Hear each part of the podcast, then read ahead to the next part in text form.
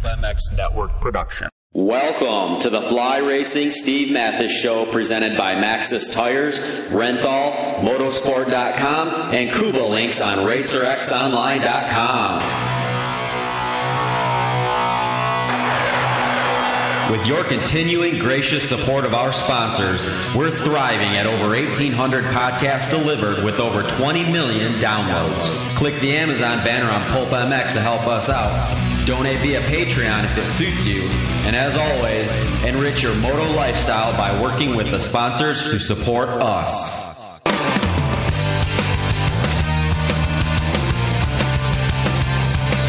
The original Moto Podcast, featuring legends of the past, stars of today, season previews, race reviews, introspection, opinion, facts, and laughs. Here's the voice bringing it all to you, Steve Mathis. Say that dedication, your frustration.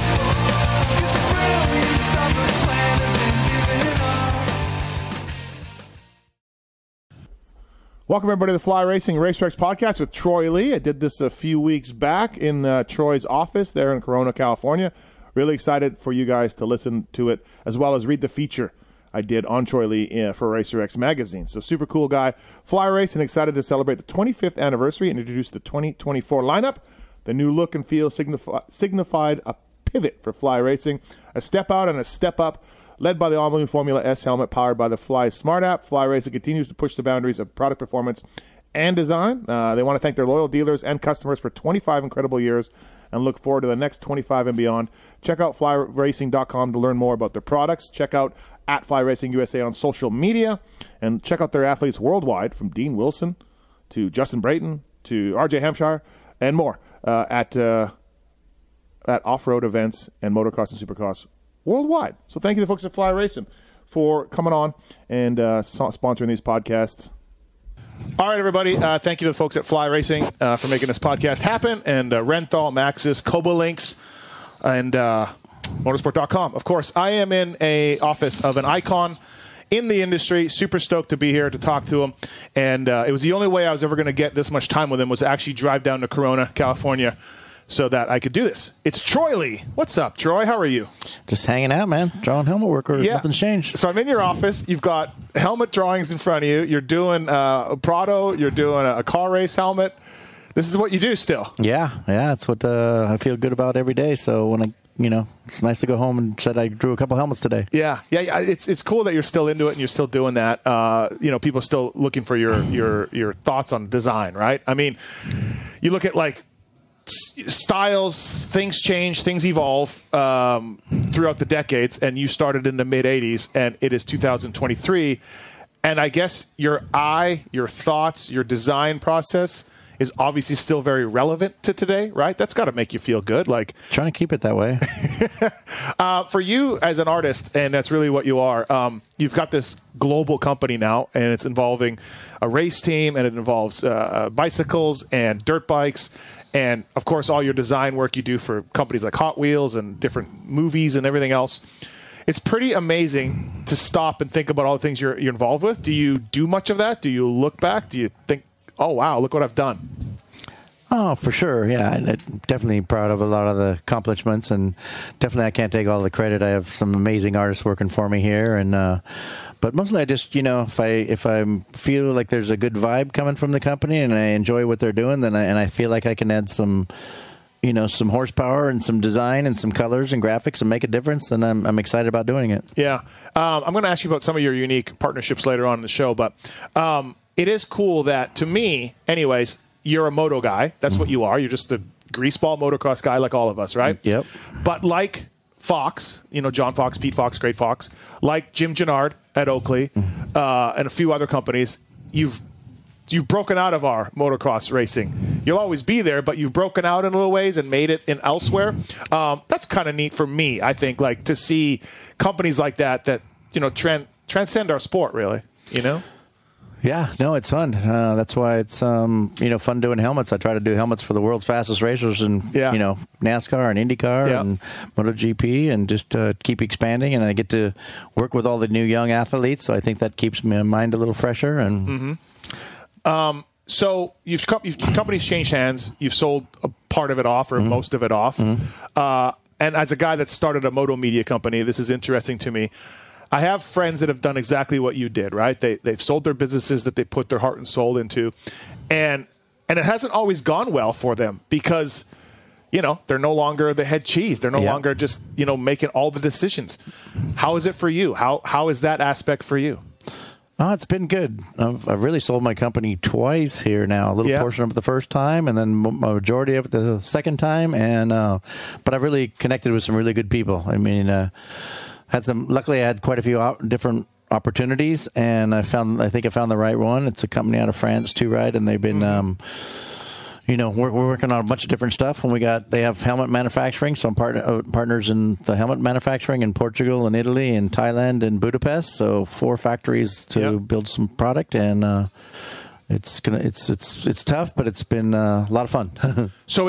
So is there much of a frustration part of you where you're like, hey, I don't agree with this direction or that direction, or is it okay? Like, no, it's okay. Yeah, no, really, I think I've surrounded myself with better and smarter people, and that's what I've been trying to do my whole life. Okay. And if you're doing that, then, you know, some of the questions, you know, some of the thinking, I'm like, wow, I have to think about that one. And almost every single time I come back, I go, oh, I think you guys are right. Let's do it. Yeah, because sometimes it's difficult, right? Like I said, I have a few friends that sold their businesses, and they were still working and still there, and it wasn't long before they were frustrated with everything, and they left. Yeah, you know? It's and I still, you know, the good thing about my company here is, you know, most of the artists that work for me are my friends, and I still have a lot of the same people here, and now also I have, you know, gosh, I don't know what I have, 4 or 5 family members working here. Yeah. My son running the team, so that makes me come to work every day. My daughter's my assistant, kind of keeps me in line. And Tyler's running our marketing division here. And Bill Keefe's worked for me for 12 years or something like that. Yeah. He's been on my board before that. So it's great working with family, you know. Yeah. Yeah, I got to know John Eric a little bit, John Eric Burleson, through Intense and then through KTM when he was there, obviously. And I really think the world of him. He seems like a smart guy, really nice guy. So what's he been like? Oh, he's been amazing. Yeah, we've had a relationship before, and he's who I recommended to put in the company here, and so glad to have him on board. And we both think a lot, you know, 90% we're thinking the same direction, but definitely smarter than me in some areas, so that's good. There's a part of me that looks at your success as an artist. And, you know, like I said, you transcend our sports. You know, you're doing car racing. You did an NHL goalie mask. I can't even, you know, all the things you've done. And I imagine at that point, revenues were good. Things were easy. It was things that you knew, you know, the business was good. And then you're like, hey, I want to start a race team. And lots of people talk about the easiest way to make $1 million racing is have 2, right? That's the old saying. And then you're like, I want to start with motocross gear. When, you know, the giant distributors and Fox all have that area so locked in and so down to a science. You've taken, to me, just from the outside, I don't know you very well, you've taken a path that looks more difficult than you could have. Talk about that a little bit, because, you know, in those race teams and in those clothing companies, you're fighting uphill. Yeah. I mean, you do you know, agree? Do you agree? Yeah. Kind of. I don't look at it that way, because it'd probably burn me out, so I don't try to look at it that way. I look at it, I started, you know, a supermoto team here, you know, 17 years ago or something, and started racing supermoto again, and that's how I kind of started the race team, and in doing that, I started making clothing again, so it just felt natural, or not again, and started making gear and just keep evolving it, really. It's like I have a race team, and we need to make cool clothes. And before you got here, we were working on some new knee guards and some new chest guards. And we're going to, you know, a bunch of our artists, we're all going to the track tomorrow to see what our guys are all, you know, want hands-on, you know, development from the racers. And I think that's how you build a really good clothing, is working with your race team. Yeah. And I think we're the only race team that is sponsored by a clothing company, you know, or I mean, really, really a helmet company. Helmet is probably our biggest part of our business, but it's a great way to market our clothing that and helmets, you know, and I enjoy going to the races. I love screaming, yelling, and So no hesitation for you in starting this stuff back then, like where you're like, oh fuck, like this is. Oh, I've been scared plenty of times in life, you know. Okay. But I think racing's scarier than anything, so making clothing and helmets is easier. One of the things I used to joke about as a mechanic, when did you start the first motocross supercross team? What year was that? Is that like 04? I think it was 2003. I think. Somewhere around there. Yeah. So one of the things I used to joke about was like, look, man, Troy doesn't seem to care about winning races that much, but they are having a hell of a good time over there. You know what I mean? Like it was a whether your managers, Pingree or whoever was running your program, yep, and the racers you employed, everyone was cool. You were just doing a small little West Coast operation, you know, some nationals. And then, again, like I talked about, you got more serious. Now KTM's involved and you're, you know, there's more decisions and there's serious consequences for racing and results and all that. You step it up again. It still looks like you guys have a lot of fun, but sure, it is more serious, right? Well, yeah, if you're going to go to work every day, you got to get better at what you're doing. I mean, okay, so I tell everybody, you know, I was in here with my son this morning here just talking about how we can be another, you know, it's just, I tell everybody, all my employees say, how do we be 5% better? Yeah. You know, and we just have to, as soon as we're delivering new product, yeah, the product's got to be better for the next one. So what, you know, what's the new brief, you know? Yeah. I'm super stoked to have my son running the team. That just is really cool. And he gets to work with Roger DeCoster and John Hines and Pitt and Robert Jonas. And, all, you know, he's got a really good group around him. I mean, he was getting ready to go to college here. And I said, there's an opportunity here. And I'm going to bring Tyler in to run our sports marketing. Yeah. And, you know, and Bill can teach him. And so to me, I'm just trying to run a college class for the family here and just keep just getting better at what we're doing, you know. And then we can all scream and yell on the weekends, you know. But like the stories I hear about you from Mitch, from Ronnie, from Jeremy, from, you know, these good friends of mine from back in the day, the stories I hear about you is you just, like, you never took things too seriously. You had a lighthearted attitude. You wanted to have fun. Mm-hmm. And, you know, your fun business turned into this multi-million-dollar thing. And so I think about that, and then I'm like, well, does he, you know, like, Barsh has been suspended, and there's been drama, and then you've had injuries, Jesse Nelson, mm-hmm, and, you know, you've had these things go on where I, just from the outside, I look at you and I go, he must be like, man, this isn't fun anymore. But, I mean, it is, I guess. Do you know what I'm saying? Like, yeah. There's a part of me for sure that's serious, but even when I'm having fun, I want to be the best at having fun. You're still that way. Okay. I still want to win at having fun. Yeah. I want to make sure that fun is a big part of my life. And there's a lot of stories about you having fun, you know? They're probably not all true.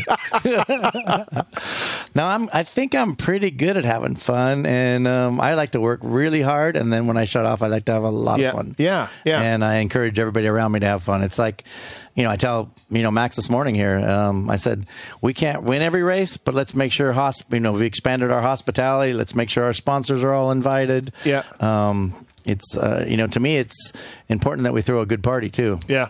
Do you, I mean, I don't know how much involved with you, you know, with the KTM end of things, but are they happy with everything? Do they want better results? Are they good with how you're running it, you know? Yeah, I think so. I mean, really, that's one of the things that happened is we switched to Gas Gas, mm-hmm, a little bit more fun team, you know, yeah. Coming from Spain. And, you know, definitely I think the KTM team is a little, you know, I mean, I let them think that. They're a little more serious. I'm serious, too, and we want to beat them. You know, they've been a really good group. They gave me a little reins to have some fun and take some liberties on colors and some of the sponsors and some of the stuff that we do couldn't maybe go under the KTM roof. So with Gas Gas, we've gotten a lot more opportunity to have a little more fun. We're working on some new bicycles with them and new e-motos and some electric mobility travel stuff. So they've been awesome. And I'm enjoying it still. You know, it's what I'm looking forward to Anaheim so much right now here. Okay. So you're still into it that way. I'm still smiling. Yeah. It's funny because when you guys signed Barsha and there was a bit of a, you know, drawn out thing with, I think it was Levi Kitchen or I don't remember, the trade was made somehow between Yamaha and Barsha. And I've known Justin for a while, obviously going to the races, and I didn't really put it together. Hey, Troy Lee signed Barsha, like whatever, that's cool. But actually, he's perfect for your company. Like awesome. His attitude, he is a little bit out there. He's nuts. Yep. He likes to have a good time. He's very serious.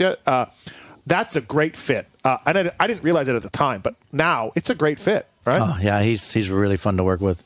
He fits our brand for sure. Yeah, he always gives You know, if anything, I'm trying to slow him down. Yeah. You know, and sometimes that happens with me here. My guys are like, Troy, slow down. We're doing way too much. You know, yeah. I start doing way too many projects, and, you know, we start working on football helmets, and, you know, you know, we're doing some stuff with Ford here right now. And so sometimes I need to slow down a little bit here and pace myself a little bit. But I get excited, and I get excited about a dream that I'm like, you know what? I got a good idea here. I think I can run with this, you know? Yeah, so yeah. I can't wait to get up in the morning and run off to work and see if I can grab my group of people and pull something really amazing together, you know? So when Barsha gets in trouble, quote unquote, for some of the stuff he does, and I've been critical of it too. I'm just like, what are you doing? What's your attitude about all that? How are you? Are you like, hey, bam, we got to talk? Or are you like, I really let Max and Tyler at the time, you know, work with that because they're probably better than I am. Because I'm like, well, you're a bit old school too. Yeah, like, I'm a bit old school where I think it's okay to kind of, you know, bounce into him one time. You know, I mean, I even let her on the back of his helmet. Pass me on the pass me on the inside. It's safer, you know. And he looks at it, and goes, "Yep." So okay, he's entertaining for sure. So you're a little bit removed from like the disciplinary part of it. Yeah, I don't have to sit and talk to the AMA officials. We did that in Supermoto quite a bit, you know, but that's really the team manager's job, and they're way better than I am. Yep. So I try to surround myself with people that are smarter than me.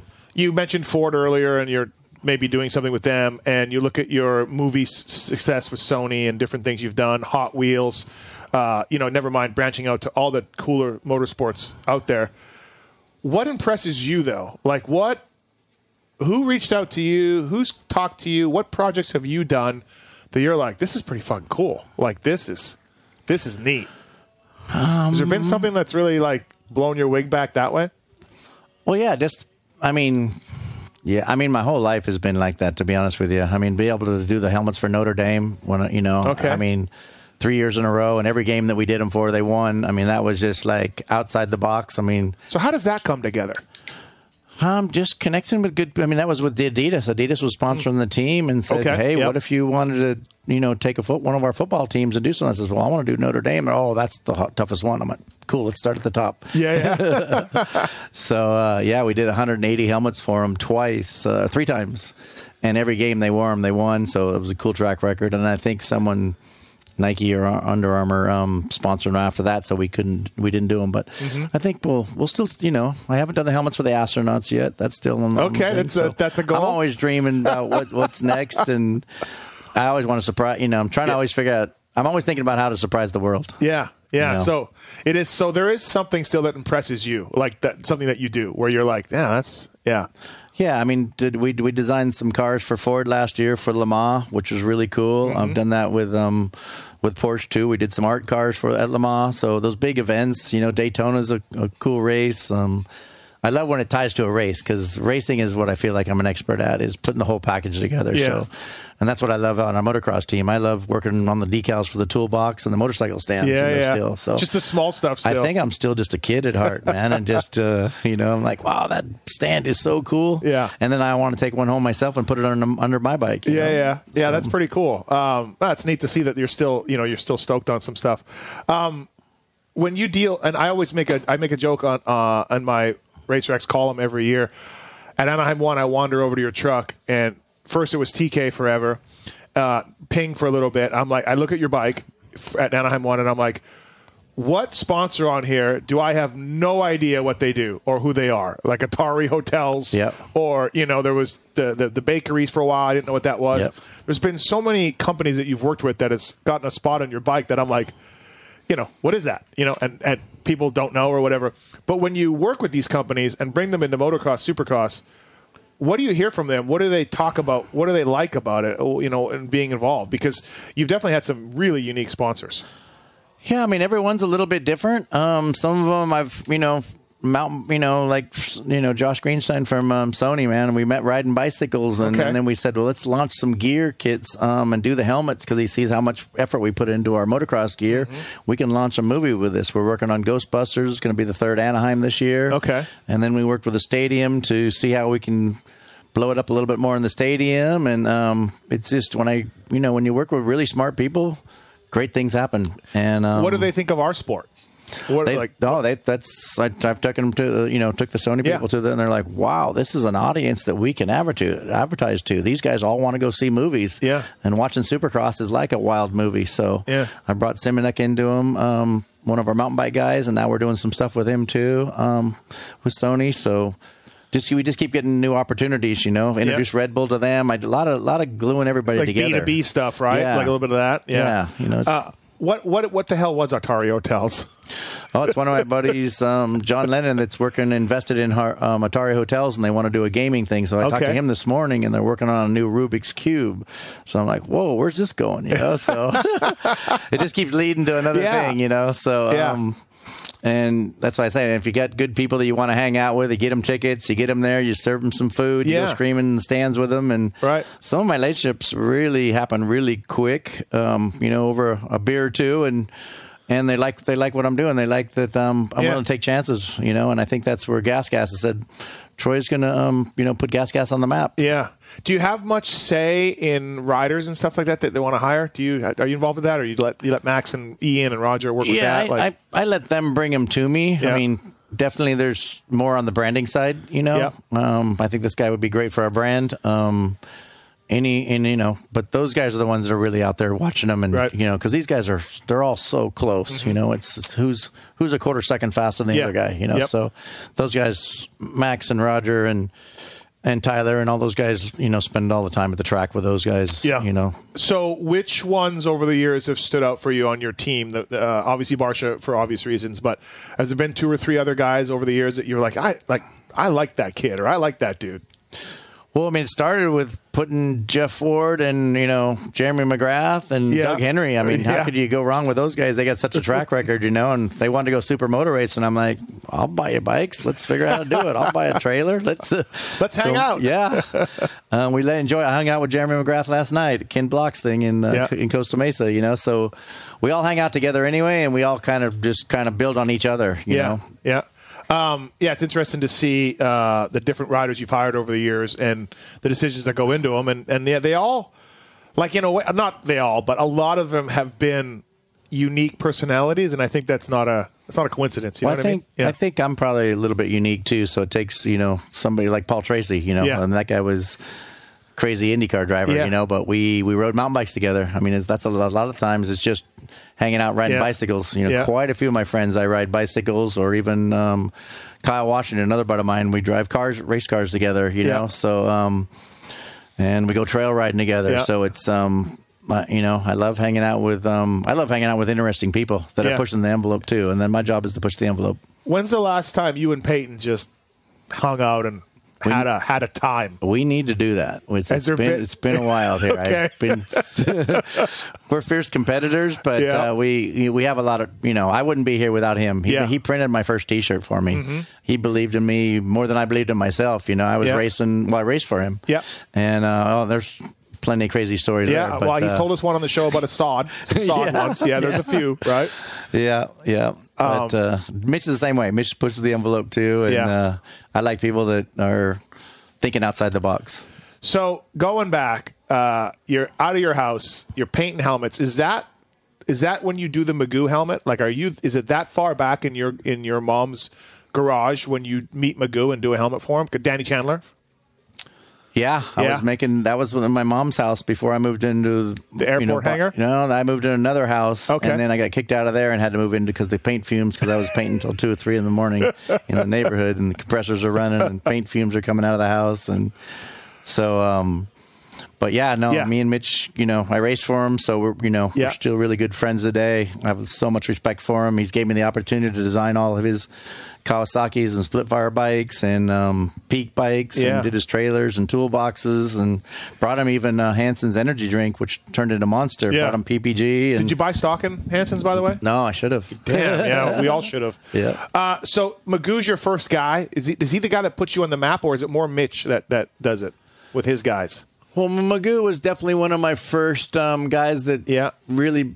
He basically, I'm sitting up looking at his helmets right now here, and it was before I had Troy Lee stickers, and before he says, sign the visors. I'm like, really? Put my name on your visor? Yeah, yeah. And just as he was kind of getting his factory Honda ride. So And he always wanted a special visor, wider, longer. So I, and these, when I vacuum formed them in my mom's oven, I could change the length on them. So when I did Johnny O's visor, it was more arched. And when I did Magoo's, it was more flat and longer. And you were taking the stock visors and doing that? Or were you at that point? No, I made my own little Bondo mold. And I had a vacuum cleaner that I'd plug into it. And was that the Arrow one then? Was that the genesis of the Arrow? Yeah, well, I didn't. It was just a visor. Okay, yeah. You know, and I didn't even have stickers. So I just signed my name on it. And really, who really gave me a start is Malcolm Smith. Malcolm Smith was the first person to say, I want to carry your visors. And he really, then, you know, he gave me an order and I went, whoa, 100. Oh, no, I only do one or two at a time. And it's usually, and so then that made me think, well, man, I should get a mold done and step it up a little bit instead of trying to burn my fingers. And I had all the neighbor kids coming down and trimming the visors too. Really? I'd trace them around, you trim this, and then I'd sand them before I put them in the bags and put the little Allen screws in. And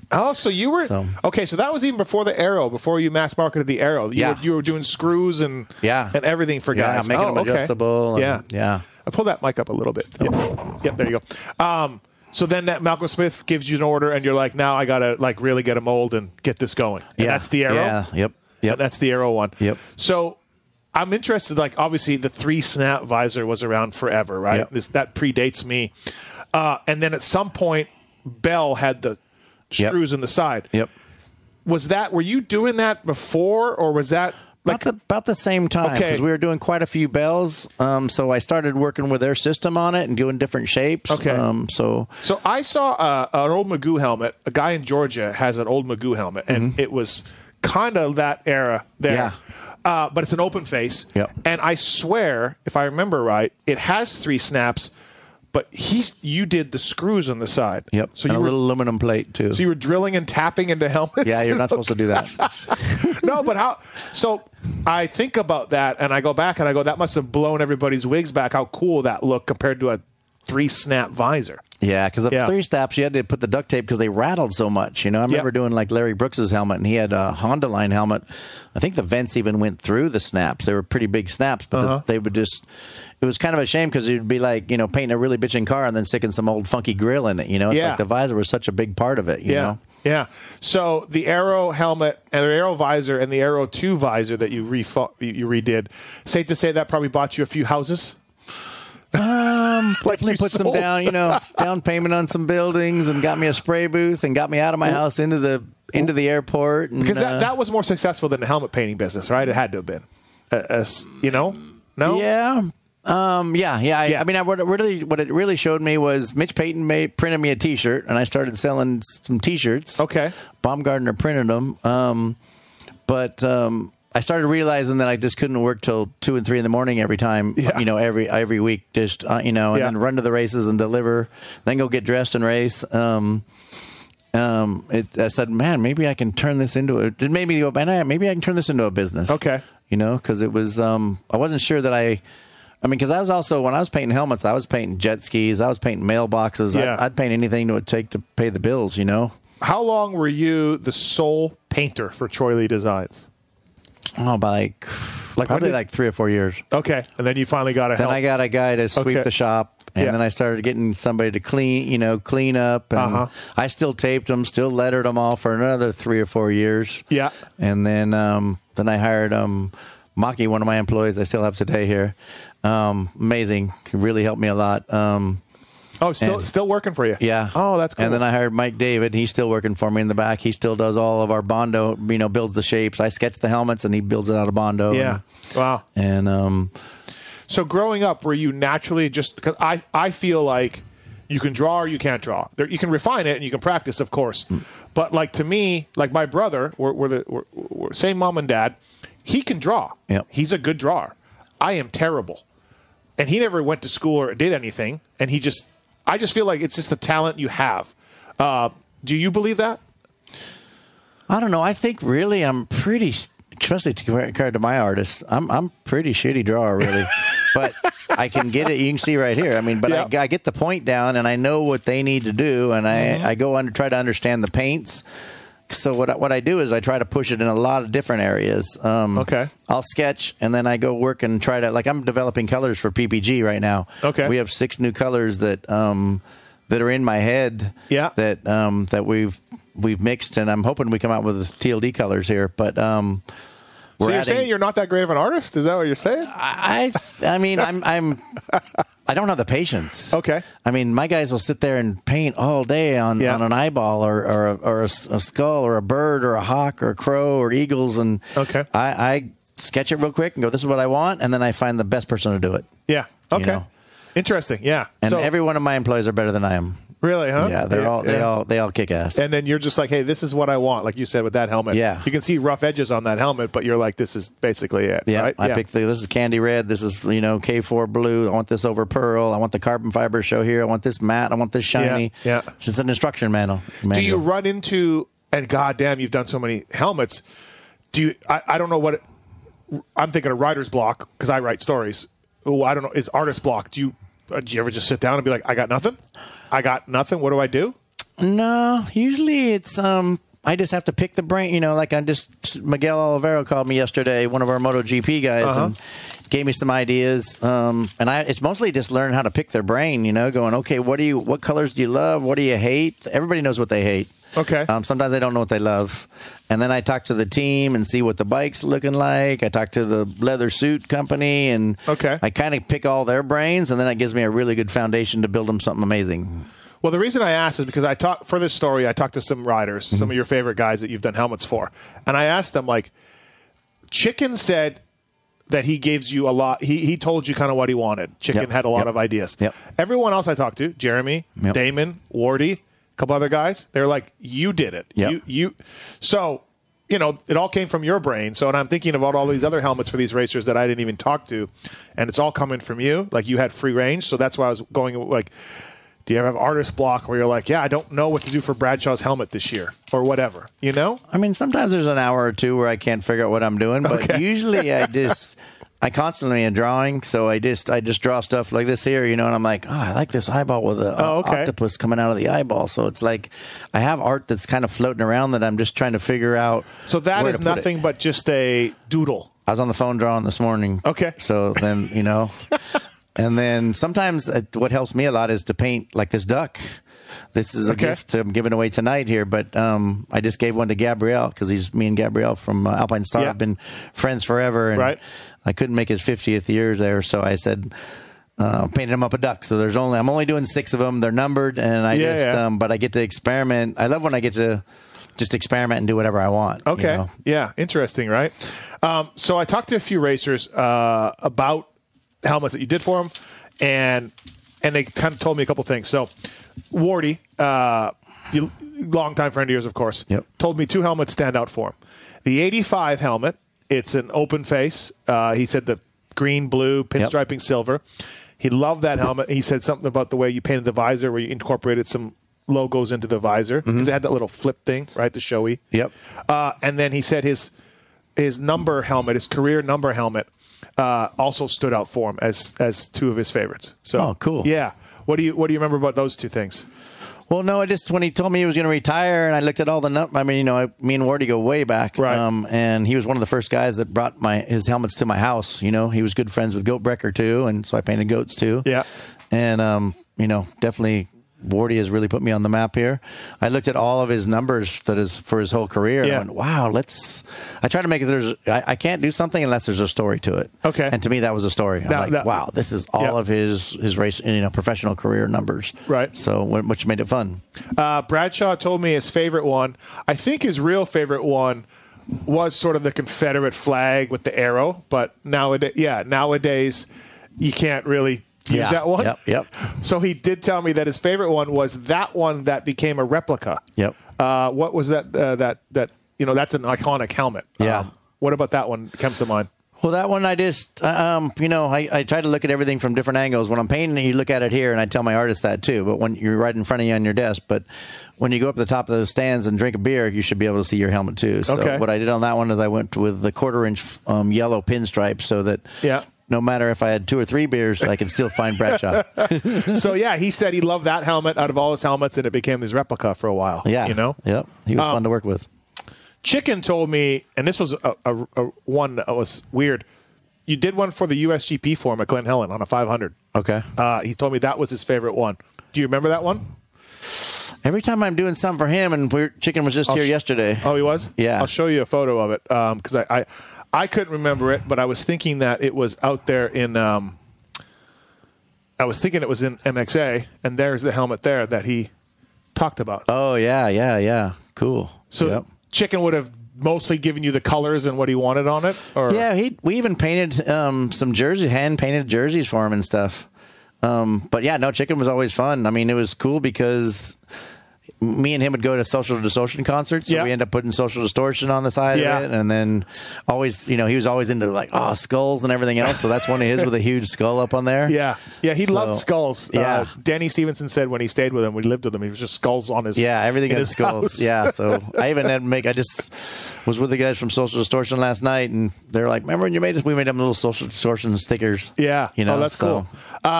Obviously, Jeremy's favorite one, the $100 bill helmet. Do you have that one in here? I don't even know. Over there. Oh, there it is. Yep. Yeah. So what was the idea behind the $100 bill? Well, really, I stole the idea because really it was, and it was on somebody else before that, but I'm trying to think of the guy before, but Evel Knievel had $100 bills on his tank. Oh, he did? Okay. So I'm a huge Evel Knievel fan. Yeah. I have something from Evel Knievel in here. But, oh, you do? Okay. I went, wow, we got to bring the $100 bills back, you know? Yeah. And the funny part was, like, are you giving them to me or am I putting them on? Or yeah, how does that work, I think he gave me one, I put one on, so. Right. And then who did the RJ Bulldog? Was that you?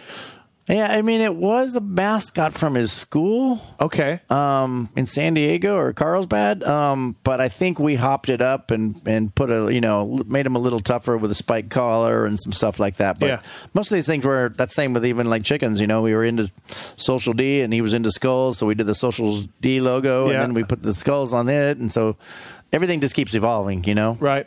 Was there, so I thought of, for the magazine story and for this show, you know, McGrath, Bradshaw, Wardy, Chicken.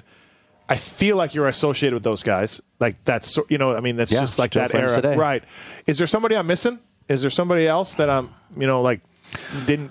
Well, I mean, there's, depending on what sports. I mean, at that time, I was doing John Alesi's helmet when he was driving Formula One for Ferrari, which is right up there. And then Tomac. I mean, Tomac really, you know, John Tomac. Yeah. He was our first real downhill guy that really put me on the map. He was the only guy that could go out and win cross-country, dual slalom, and downhill. Yep. And he was just super amazing to work with and kind of broke the ice a little bit for me in the bicycle side, you know, and then I started doing Kings and Dave Cullinans and Brian Lopes and all those guys. Did John, is that your first bicycle guy that got you sort of into that market? Yeah. And was he from, he's always been into motocross, so did he just know you from motocross, or or were you? He was, sure, a motocross fan, but he was big in BMX. And then I did the Eagles and then the feathers coming off the Eagles. And then I took that and put it on Scott Russell's helmet with a full headdress with the Indian feathers. So I just, every time I do something, I just try to see how I can expand on it. And like I said, try to make it, you know, 10% cooler, you know, and just, and then we do have some, you know, some of those things that we kind of like TLD trademarks, you know, like right now I'm working on a you know, Scott Russell, I'd love to do a Scott Russell. I'll talk to him about it. Doing a Scott Russell street helmet again, and bring the feathers back. Bring it back. You know, because that was 25 years ago. You did one for MXA that was on the cover one time. It was great. I did that one for cool. Jody. That was really, really neat. It was a little more intricate than Russell's, I think. A little more, but a little more Indian. Yeah, a little more Indianish, right? Yeah, that was Jody. Jody really helped me a lot. He gave me my first business card ad and did he really? The back of motocross action And you know, there's times where you go, "Whoa, maybe I am." My wallet. Turn this. Sorry, my phone's on. Yeah, you're fine. So at some point in the like this, so I couldn't. I was from Canada. I couldn't afford a Troy Lee helmet, but I could afford a Serrano helmet back in the day because he did Lammies and he did a few guys. So like what I would do, and I'm just wondering, like this is the days of no internet or nothing. You just wrote on a piece of paper. I like pink. Blue, I ride a Honda, Steve, 762. Yep. Here's a brand new showy, like in the box. Yep. Is that what happened in your, like for Troy Lee? That still happens today.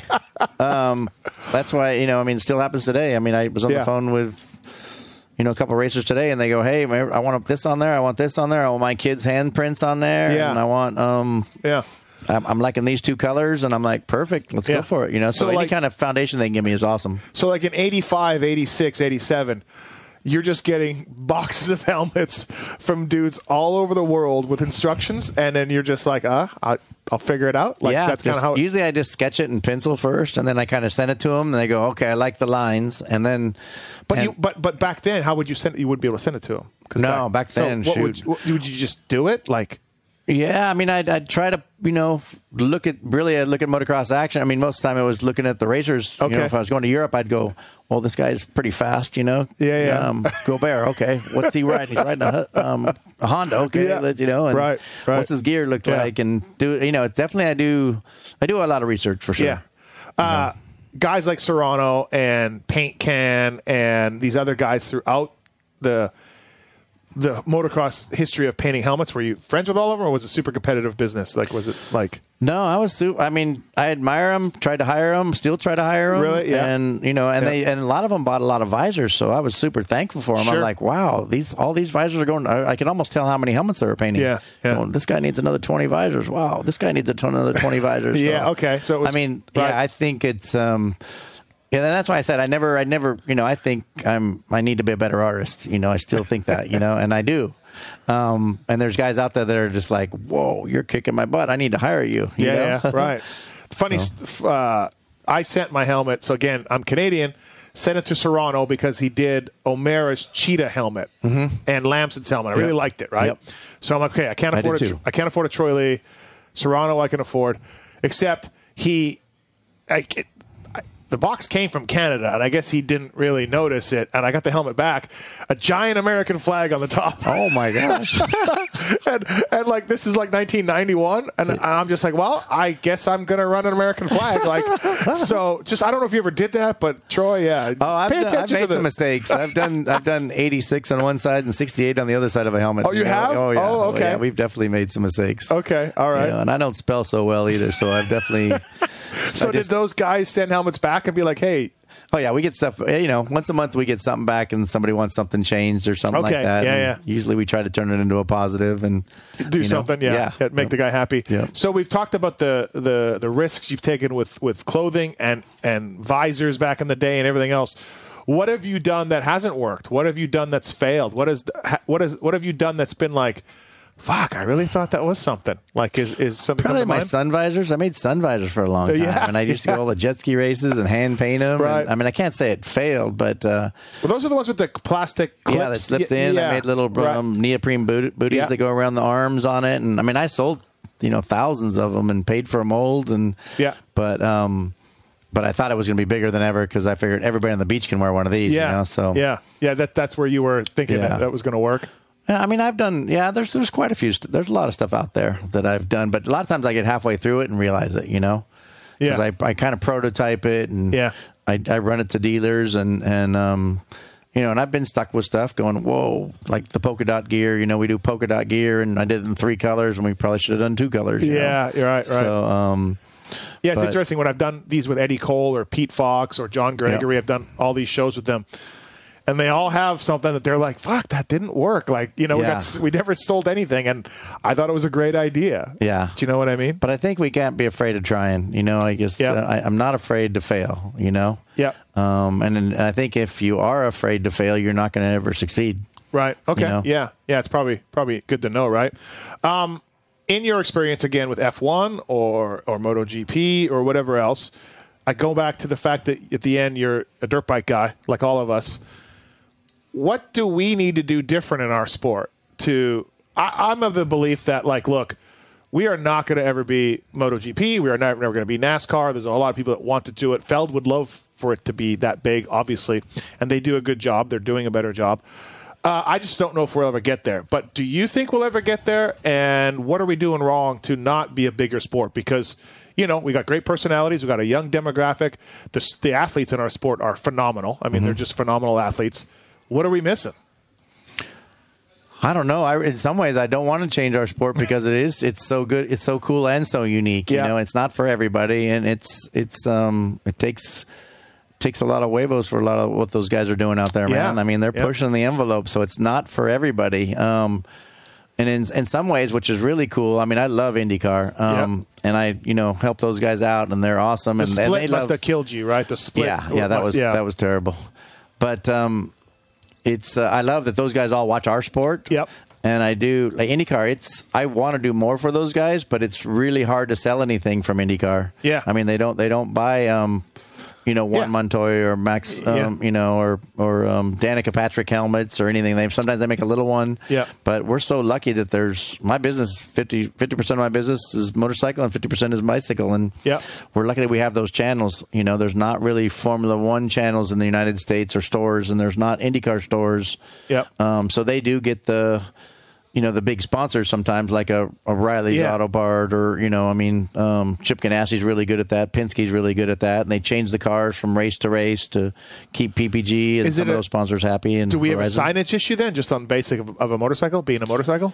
And that's, you know? Yeah, I mean, there's definitely not a ton of, I mean, I know we're trying to clean, you know, every year we're trying to clean it up a little bit and pull some sponsors off here, but, you know, I think we have 41 sponsors to go racing, and everybody pays, you know, helps us with, whether it's down to handlebars from Renthal or filters from Twin Air, some of these DID rims. I mean, you know, it's, well, I was talking more from what I don't understand in our sport is, you know, like Coy Gibbs was in it forever and great guy, knew him well.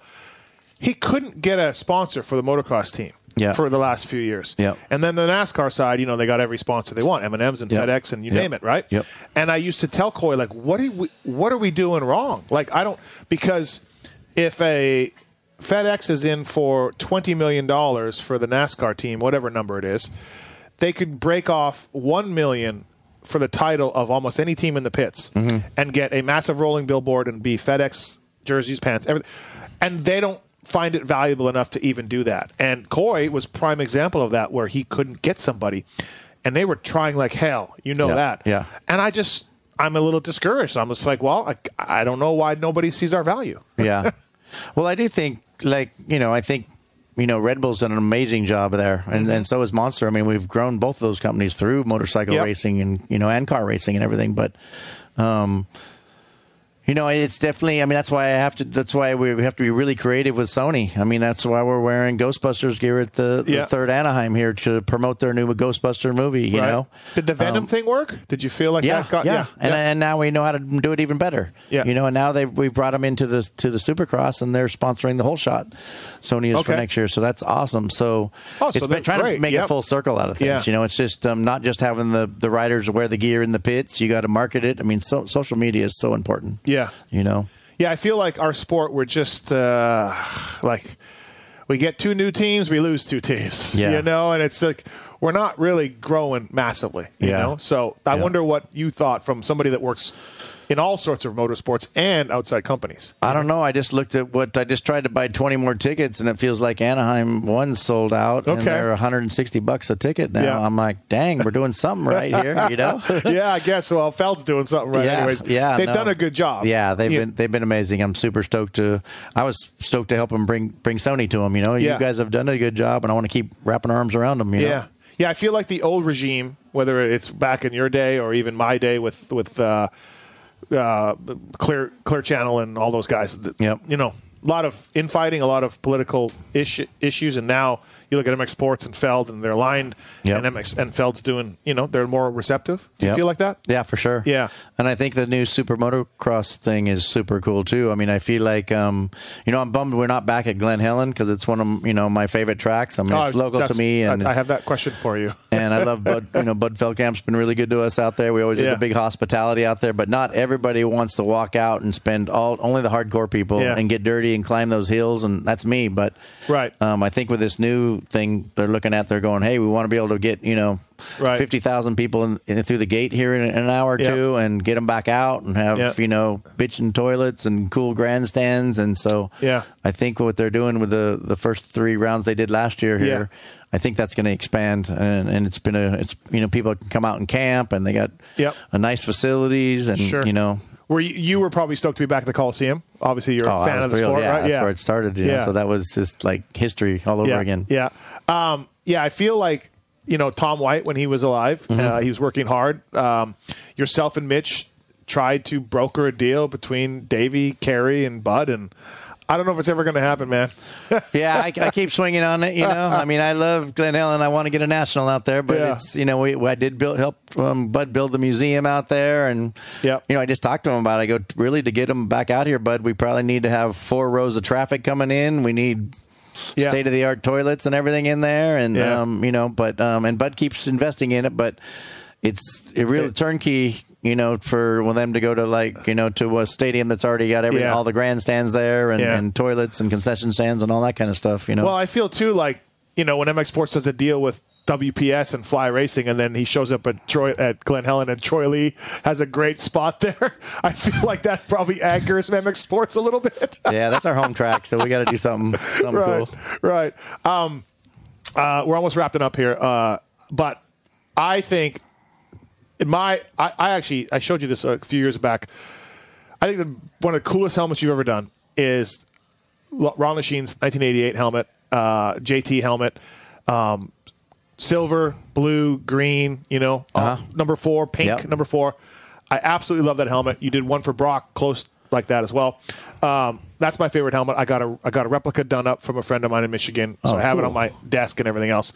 But we can't go without, like, I need a couple of Dogger stories. I mean, ones that, you know, that are for public consumption, but I don't know if I know any of those.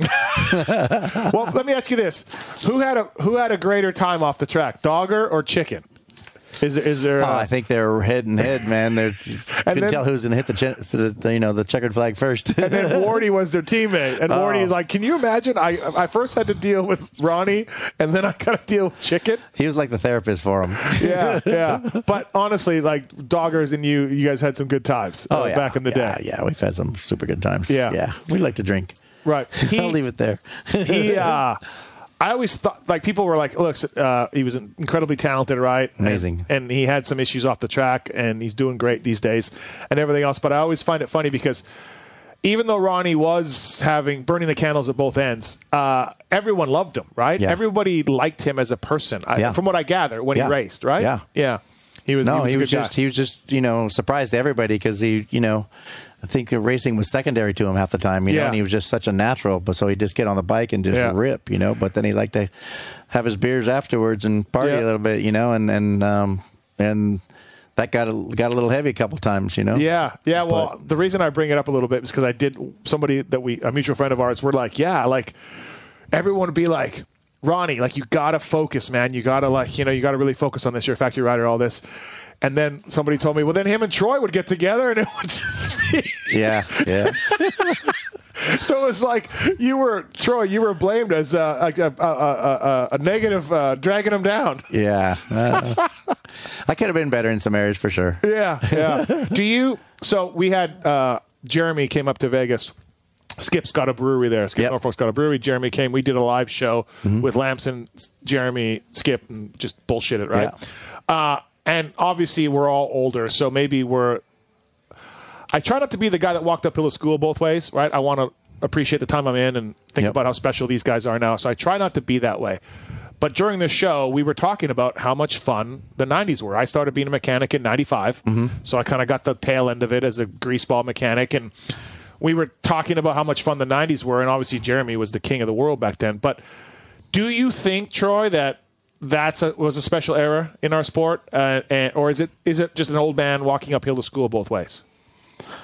No, it was special. I mean, for sure, it was. You know, I felt like I was in my prime then, just accomplishing really fun, cool things and getting to hang out with the coolest racers in the world here, and going to Europe and going to Bercy and trying to grow my international business and it's always cool when you're 25, you know? Yeah, I guess, right? Whether you're 25 in 1975 or whatever. Yeah, I mean, and just those guys, the sport was kind of new and just happening. They had the races in Japan, and really, they're getting Fuji as sponsors, and, it was definitely cool times. But I'm definitely not complaining about today. I mean, I'm more proud of the sport than ever, and I feel like we're all kind of swimming the right direction. The teams are putting good stuff together, and athletes are great, and the bikes are amazing. Yeah. I mean, you go buy a brand new bike right now, and they're so much fun. Yeah. EFI makes it, more jetting, you know what I mean? All of that. Yeah. Jeremy's point was like, we could have a lot of fun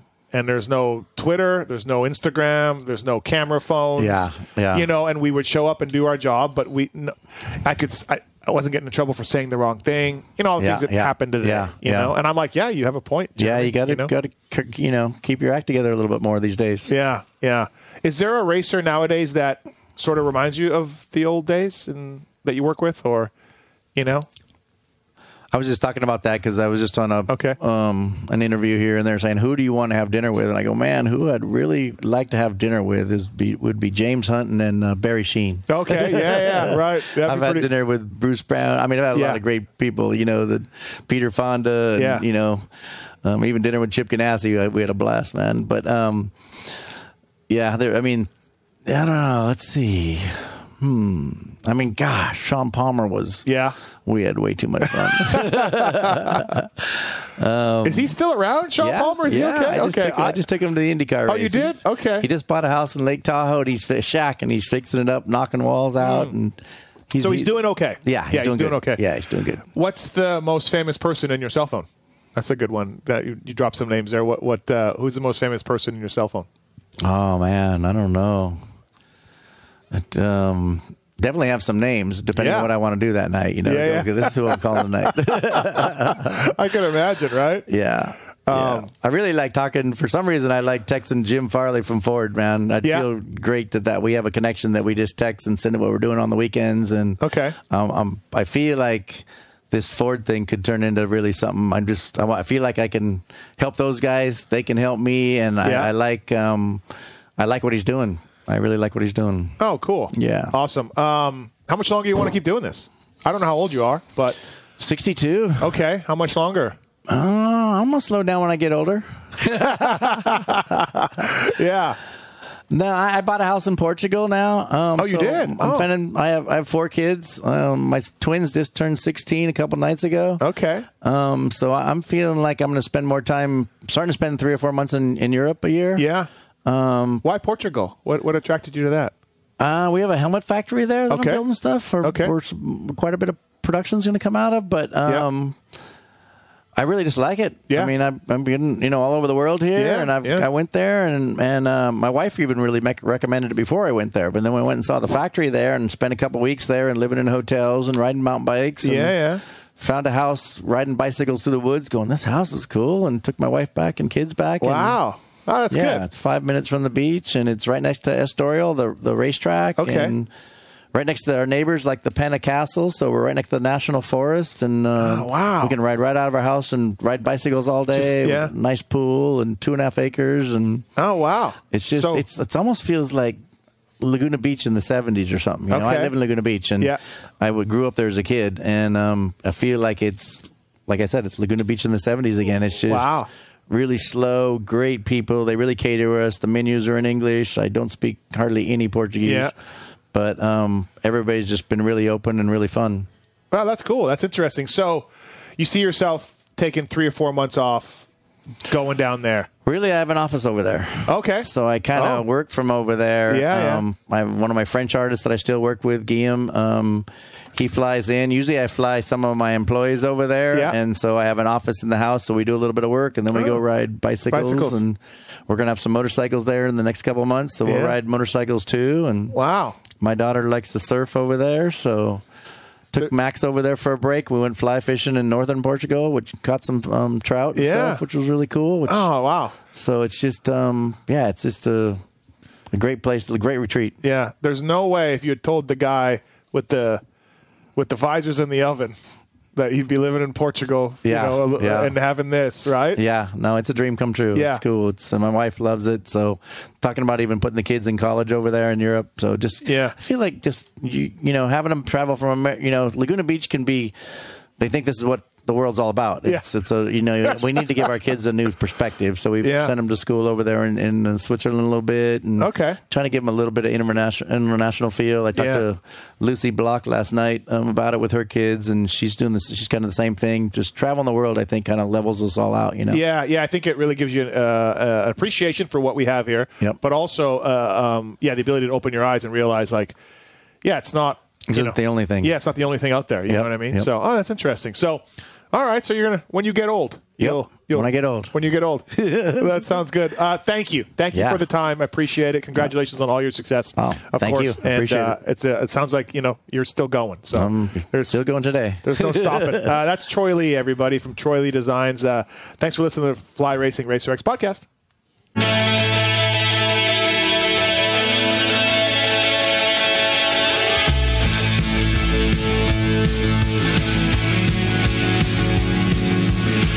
This has been the Fly Racing Steve Mathis Show, presented by Maxxis Tires, Renthal, Motosport.com, and Kuba Links on RacerXOnline.com.